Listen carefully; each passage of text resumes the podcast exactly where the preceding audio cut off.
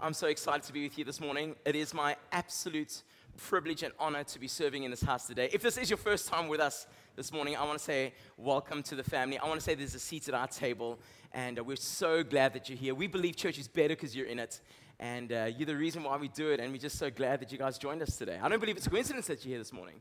I, I'm convinced that God has something to say to you. Our loving, kind, benevolent Father has something to say to you and to me today um, I'm mindful of the words that Philip said at the Last Supper.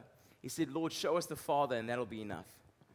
And so my prayer this morning, as I, you know, I, I, drove around the area a little bit, I may have looked a little stalkerish as I was driving slowly past houses, just like that's what I did. And I was just praying through the area, just thanking God for this wonderful place, thanking God for this wonderful church. And um, I read this quote the other day that I am the fruit of someone else's sacrifice, and that is true of my life for your senior pastors, Jason and Sue, I'm the, I'm the fruit of their sacrifice. They, are, they were my leaders. They are still my leaders. I honor them. And uh, just the example and how they speak into our lives, myself and Kelly, um, we are absolutely so blessed. And I want to say this, you might not know this, but you are so blessed to have such amazing people lead you. You can honor them with, together with me this morning. Thank you so much. And as I was driving around, I was mindful of what Peter said, of what Philip said to, to Jesus, rather. He said, Show us the heart of the Father. Show us the Father and that'll be enough for us. And, you know, you may be new to this Christianity thing on coming to church today, and this book may look like a book of laws, but it's not a book of laws at all. I've found so much life in God's Word. There's so much life here today. And uh, I want to encourage you that the Lord is inviting you, even as Jason spoke about, He's inviting you to receive life this morning. Uh, not just to be in a building, not just to sit in a service, but to receive life this morning. In the brief moments that we have together, two, maybe three, maybe four hours together. Hey, Jace, that's how you got amen. Lock the doors. Welcome to church. I'm praying that God would speak to you powerfully, clearly in your heart today. That you, would walk away not knowing, you know, not just having heard a, a very good looking bald man speak to you today. Exceptionally, Vin Diesel, The Rock. I've been known, called by many names. Some people come up to me and ask me for something. I say, It's not me, it's not me, please. It's not me, please. No. And then sometimes I sign Anyway, but you wouldn't have heard just a guy on a stage talking. But you'd walk away convinced, know that you've heard from your Heavenly Father. Lord, show us the Father, and that's going to be enough for us. Show us the Father, and that's going to be enough for us. I pray that be the case this morning. So I'm going to ask you, I'm inviting you to pray with me this morning, to talk to the Father. Maybe it's been a long time since you've spoken with the Lord. That's okay. It hasn't been a long time since He's been thinking about you. The Bible says his thoughts outnumber the grains of sand on the seashores about your life. You may have been unaware of him for a long time, but he has never, ever been unaware of you. And prayer, prayer is not about information. He knows everything. It's not about information, prayer is about access. And so when we pray, we're not telling him something we don't know. He knows everything. All we're doing now is we're giving him access. Lord, I'm giving you access to my heart now. I'm giving you access to my mind. I'm giving you access to my family. I'm giving you access to my business. I'm giving you access to my finance. I'm giving you access to my children. I'm giving you access to my marriage. I don't know where, you know, it lands in different places, but it's not about information. Prayer is all about access. So I'm asking you to open the door of your heart and give him access to your life this morning. So come on, let's pray together today. Lord, we love you and we're so grateful that we get to be in your presence this morning. And as we sing out your praises, we know that you inhabit the praises of your people. And when the king is present, darkness is absent. I lift up every person before you right now, God, and I pray for someone especially who's feeling anxious or worrisome, may feel a little bit deferred or disappointed, God, may feel like they're in a valley. I thank you that you're with us, that you can never be separated from us, Lord, and, and that you're with us in every season. I pray that you would speak courage into their heart right now. Faith would come out their life, and they would know that the King of the universe is on their side. They would walk out knowing that my Heavenly Father loves me, knows me, is with me, and for me. He lives inside of me. And yeah, Lord, we just pray right now that we would become more like you, be with you, become like you, and then do what you did in your precious, precious name we pray. Amen. Amen. Amen. Well, this morning I'm going to be sharing. This is a very high pulpit. This is the lower one. No, no, no, no. This is good. I'm just feel a bit intimidated. It's like up here. Hey, this is great. The words are really close to me, which is which is awesome. Amen. I've been in church for a little while now, and uh, I've come to find that this is a truth for me, and I believe the truth for many, that the gospel only becomes powerful when it becomes personal. The gospel only becomes powerful when it becomes personal. Otherwise, it's just the gospel of the Bible or the gospel of the church or the gospel of my friend or the gospel of that guy down the road that wears what would Jesus do bangles. I don't know people still wear this, but I don't know. It always becomes their gospel, that gospel, but it never becomes my gospel. And it only becomes powerful when it becomes personal.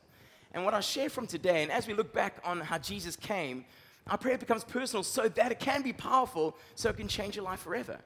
At this time of year, we look back and remember how Jesus came. And, you know, I think at this church and our church especially as well, like we, we don't need any reason to celebrate. We're just going to party. If it's any reason, we're going to celebrate no matter what. If it's food, if it's family, if it's fun, if it's free, it's for me. Come on, say amen. I'm just saying we're going to have a good old time. And I want to encourage you next weekend to get to the 6 p.m. or the two Christmas services. We're going to have a good old time here. I believe there's Boerewors, there's Boerewors here today. There is Boerewors here today, like right now. Okay, let's just let's close in prayer and we can just go. We can just go. Come on now. We can just go straight there. But we have no, I mean, like, we love celebrating the goodness of God, the faithfulness of our King. And you know, this was true of the early church as well. They celebrated all the time. In fact, if I read the scriptures correctly, it's like they hardly even worked. I mean, they celebrated harvest time, they celebrated sowing time, they celebrated redemption time. They, I mean, they were just always celebrating. I want to go back then. Yeah, yeah I know it's not going to bless me, but anyway, I'm growing physically and spiritually in the Lord. We're going to celebrate. They think back on how God has been so good to them. In fact, when Joshua crossed the river Jordan, he said, Build the biggest pile, the uh, biggest pile of stones, this altar. And they asked him, Why are we doing all this work? He said, So that every generation remember that our God makes a way where there was no way. Build the biggest. Come on, we need to remember. When we break bread together, Jesus said, Come together so that you can remember what I did for you. You set free, you're going to heaven. It's some good news today. Available and accessible. You know, they, they would take the, the shepherd's boy would have a staff and a, and a sling in the hand. If you remember David, on the staff, they would engrave some of the great things God has done for the children of Israel.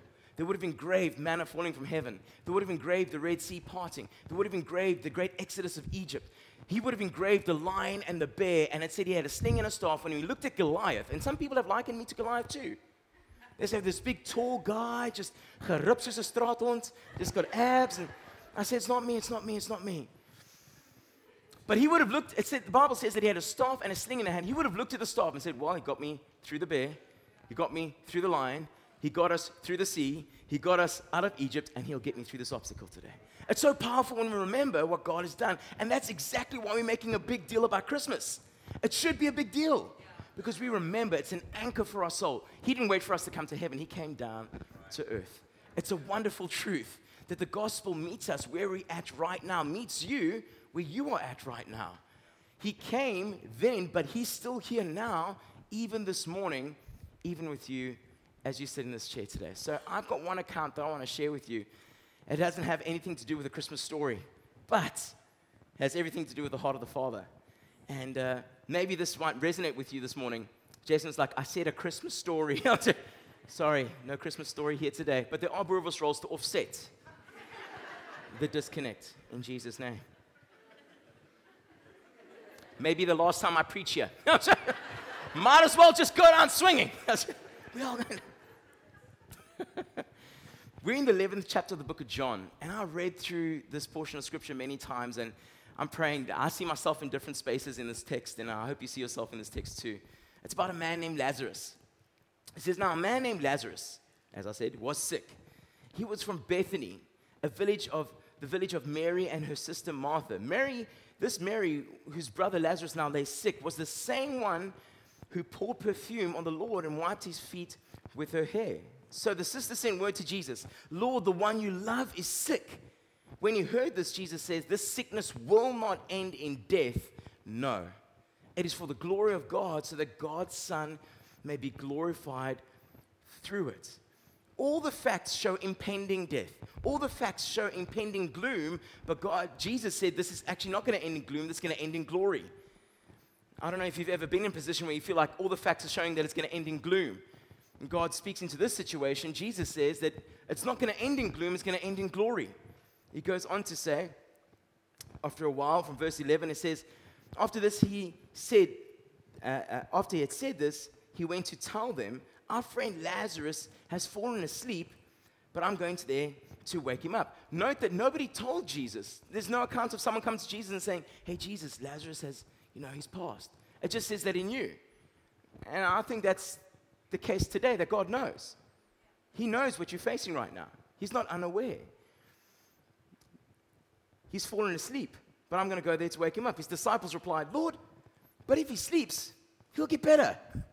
They did not know that Jesus was saying that Lazarus is dead. Shame, you know, you just get those disciples that the Lord needs to be patient with. Come on now. Those, you get, I'm one of those disciples where they're just, ah, shame. Like you just get this, you love your children equally, but some children are a little bit. I'm one of those children. I admittedly self. Like, the angels must look at my life and, ah, shame, he hasn't got it yet. Ah, shame. Bless his heart. No, it's Dino again. It's, it's Dean again. Yeah, he doesn't, hasn't, he's not wakker, he's not on it. Slaapt nog. He's thinking about Boerewors rolls. Oh, shame, bless his heart. Jesus teaches the disciples. He's, and Jesus said, had been speaking of his death, but his disciples thought he had meant natural sleep. So then he told them plainly. And I think this is what Jesus said and how he said it is important. I think he said it like this Lazarus is. No, no, I'm joking. He didn't say it like that. He had way more patience and kindness than what we might have had. He said, Lazarus is dead. And for your sake, I'm glad I wasn't there so that you might believe. Let's go to him. Why would Jesus say, I'm so glad that I wasn't there when he died so that you may believe? It reminds me of the account of the disciples in the boat when the storm rises up. Do you know that account? Where they're crossing the sea and the storm rises up and water, says water's coming into the boat and they're all scared. At the end of the whole occasion, after Jesus quiets down the storm, we sang about it. After Jesus stills the storm, what did the disciples say? The disciples say, Who is this man that even the wind and the sea obey his word? After the storm, they had a greater revelation of who Jesus was. And Jesus saying, I'm actually glad I wasn't there so that you could even believe even more. Sometimes we go through dark valleys and dark times, but God's saying, I'm glad, I'm glad I'm actually waiting. Because at the end of it, you'll be undoubted. No one will ever be able to question that that was the Lord that came through for you in your heart and mind, you'll say, No, it wasn't chance, it wasn't luck, it wasn't Murphy, it wasn't my friend next door, it was God Himself that came through for me and my family. He gets all the glory, He gets all the honor, He gets all the praise. Sometimes He lets us go into these spaces, allows them, so at the end of the space we can say, Jeez, surely God is in this place. Surely He's on my side. Surely He's come through for me and my family. May He receive all the glory, honor, and praise. Why would He give glory to someone else? when someone else can't save our soul. He allows us to fix our eyes on Him in those tough spaces. And He says, I'm glad I wasn't there so that you might believe. Goes on to say from verse 21 Lord, Martha said to Jesus, If you had been here, my brother would not have died. As if Jesus couldn't just say a word and he'd be healed. But I know that even now, everyone say, even now. Even now, even now God will give you whatever you ask. Even now. Jesus said to her, Your brother will rise again. Martha answered, I know he will rise again. In, in, the resurrection of the last day, she was talking about the second coming.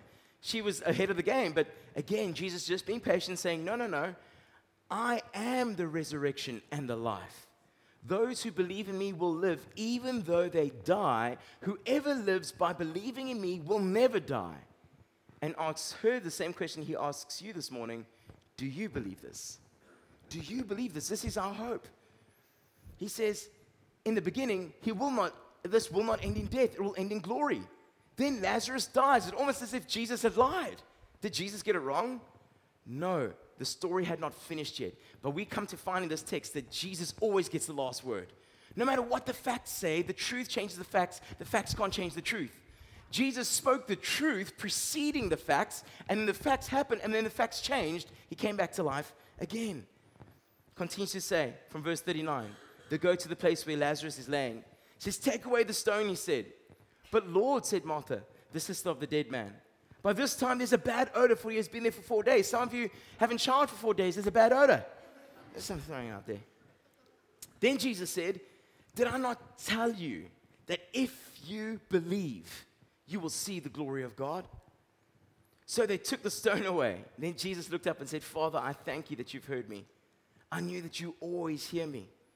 But I said this for the benefit of the people standing here, that they might believe that you sent me. When he had said this, Jesus called out in a loud voice, Lazarus, come out. The dead man came out. I love that. The dead man came out. It's like a, I love that how the facts can just submit to the truth. The truth always trumps the facts. The dead, when Jesus speaks, it doesn't matter what the facts are. When Jesus speaks, it doesn't matter what it looks like. Even a dead man that smells bad.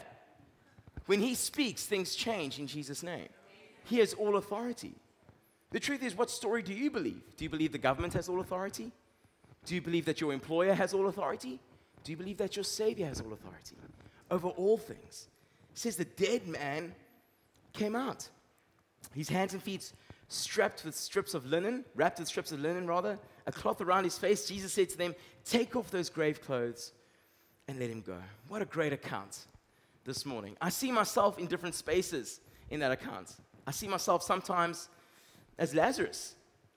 Sometimes I'm like, I'm in the situation where there's only one way it can go. There is no other way. It feels like this great thing is coming to an end. I'm wondering what, have you ever thought what Lazarus was thinking? Like, my, one of my best buds is the Messiah, like the one who calls things that are not as they were. I'm sick. Surely he can do something about it. Don't you think he felt a little disappointed? Maybe he didn't think it was going to end this way. He was like, sure, Jesus didn't say it was going to roll out like this. I feel like my life is being cut short. Feels like there's nothing I can do. And truth be told, he feels like his hands are tied. I don't know if you've ever felt like that. I know I see myself in Lazarus' position many times where I feel like, well, there's nothing more I can do. It feels like the writing's on the wall. It feels like the final chapter has been written. Sometimes I, I see myself as Mary. Lord, don't you care? Lord, I'm crying out to Jesus, please, on behalf of other people. I'm saying, like, as a pastor, that's, that's a lot of what we do. We pray behind your back. I don't know if you know this. we pray behind your back all day long. Lord Jesus, don't you care about them? Seriously, when people are going through the most difficult seasons, I find myself sometimes thinking, geez, Lord, these are good people. I love them. I know you love them more than I love them. Can't you come through for them? And I intercede on their behalf. We see maybe Lazarus petitioned on his behalf, but intercessions when you're calling on God's blessing for someone else's behalf. And we see Mary doing this, crying out, Lord, please come, come be with the one that you love. I see myself in different spaces in this story. I don't know where you see yourself in the story today. Maybe you see yourself as Mary or as Lazarus, needing the Lord to come through for you. Maybe you feel like the final chapter has been written, but I want to say God gets the final say. God always gets the final say. I don't know how you're ending this year, or how you started this year, or how you start next year, but I want to say this when it's all said and done, Jesus always gets the final say. He always does. And that gives me comfort because you know why? Because He's my loving Father. My loving Father in heaven gets the final say. The one who died to save me gets the final say. If He gets the final say and He gave everything for me, surely His final word will be a good one. Surely it'll be good news. I love what Timothy Keller says, the late Timothy Keller. He says, The only thing that death can do for the believer is make life infinitely better. The only thing that death can do for the believer is make life infinitely better. Well, my time is wrapping up briefly. We've only got two hours left, and the, te- the team can join me on stage if they like. They don't have to, but they can. It's your choice. So just discern what the Spirit is doing. You can't join me. That's an invite. That's an invite. That's it. you can just get up on stage. Levi, do a backflip. I'm going to be honest. When Levi, we led that one song, my eyes were closed. I was like, Let's go. Anyway, good pair of jeans, Levi's. I, sorry, I'm just a bit distracted. So we look back on this time where the word reminds us that Jesus came for us and died as us.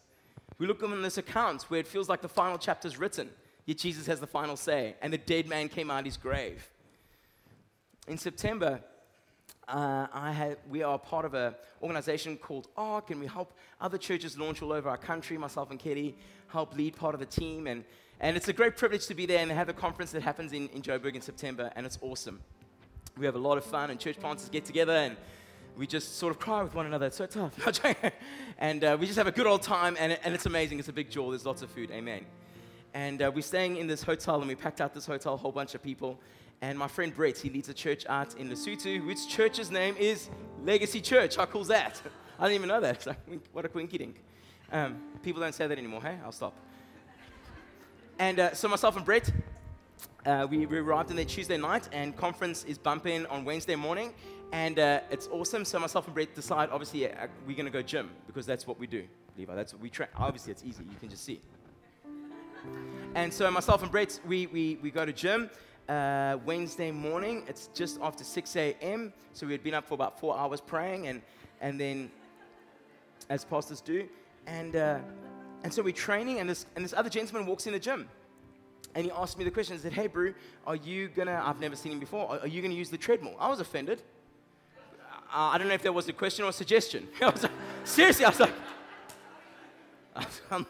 anyway, I decided not to lay hands on him in that way. Um, uh, so I said, no, no, no sir, it, it's all yours. I'm, I'm, not much of a runner. I, just, I said that, I'm not much of a runner. You know what he said? He said, don't worry, bro, I, I know a guy who looks just like you. He's a great runner. He said that to me. I've never met him. I almost knocked him out. But the hotel was full of pastors, so I couldn't have done that. And so myself and Brett are training, and uh, we, we, we doing push-ups. How many push-ups you ask? All the push-ups. We're just doing all the push-ups.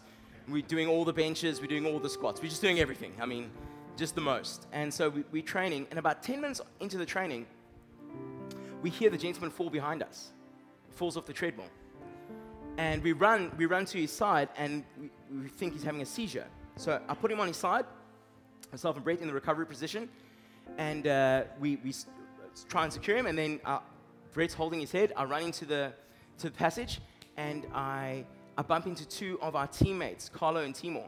I said, run down to the, run down to the foyer, phone the paramedics. I think he's having a seizure, it could be even a heart attack. We come back into the gym, we start working on him. It's not a seizure, it's not a stroke, he's having a massive heart attack. It's peak hour traffic in Johannesburg. They couldn't get there for over an hour to the site. Myself and Brett, there was first aid kit. We worked on him for over an hour. We wouldn't stop working. We carried on, we carried on, we carried on. Unfortunately, at 6:26 that morning, that gentleman went to go be with the Lord. It's just before, it's like this strong contrast of like, geez, we're about to bump into conference, this great thing, and I just, this crazy moment. I had to phone his wife. They actually live in Cape Town. I spoke to her last week. It's her first Christmas. I phoned her, just let her know. She lives in the southern suburbs. They've got a boy. And uh, just to let her know that our doors are always open. We've been reaching out, praying for her. His mom phones his phone. I answer the phone. She said, My boy. I said, My name, I'm so sorry, man. My name is Dino.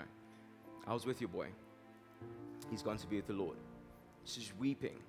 She, I asked her, did, did he know the Lord? She said, Yes, no, he loved the Lord. He knew the Lord. He's with Jesus now. She asked me, Did he suffer? I said he didn't suffer. He was almost non responsive straight away. It was a massive heart attack. And I asked myself the question we prayed, I mean, we interceded. Uh, Carlo was singing resurrection. We, we, we did everything we could, but we couldn't bring life to his body. We did everything. We couldn't bring life to his body. And in that moment, I was reminded of like a, a weird scripture. It was like crazy. It's Jeremiah chapter 2.13. It says, they've left me the living well and built for themselves cisterns that leak water. I don't know why that came to me. And I realized that came to me because sometimes we try everything we can to bring life to, to ourselves. We do everything we can to bring life to our bodies, bring life to our family. We, we do all we can to bring life, but there is no life outside of God. There is no life outside of Jesus. It's like building cisterns that leak. And I, in that moment, it's like seared in my mind. We did everything we could to bring physical life to this gentleman, but we couldn't do it but we know that he's in eternity for heaven, and I'm so grateful for that truth. And his family know and love the Lord, but I just felt like I was reminded like so many people live their entire lives trying to bring life to themselves. But there is no life outside of the resurrection life in Jesus. And this is the good news today that he invites you and he invites me to receive this life that we cannot earn, that we cannot make, that we cannot buy, that he gives freely. You know, as I was driving around the area, I got all these posters donate blood go down to the bowls club. So, so evident that out of one person's sacrifice, other lives might be saved. Well, isn't that the truth of the gospel? That one life was given so that all may be saved? And I don't know where you find yourself, Lazarus, Mary, in this text, where you find yourself today with your family, but I do know the invite is still out there. That you don't need to find life or bring life to yourself.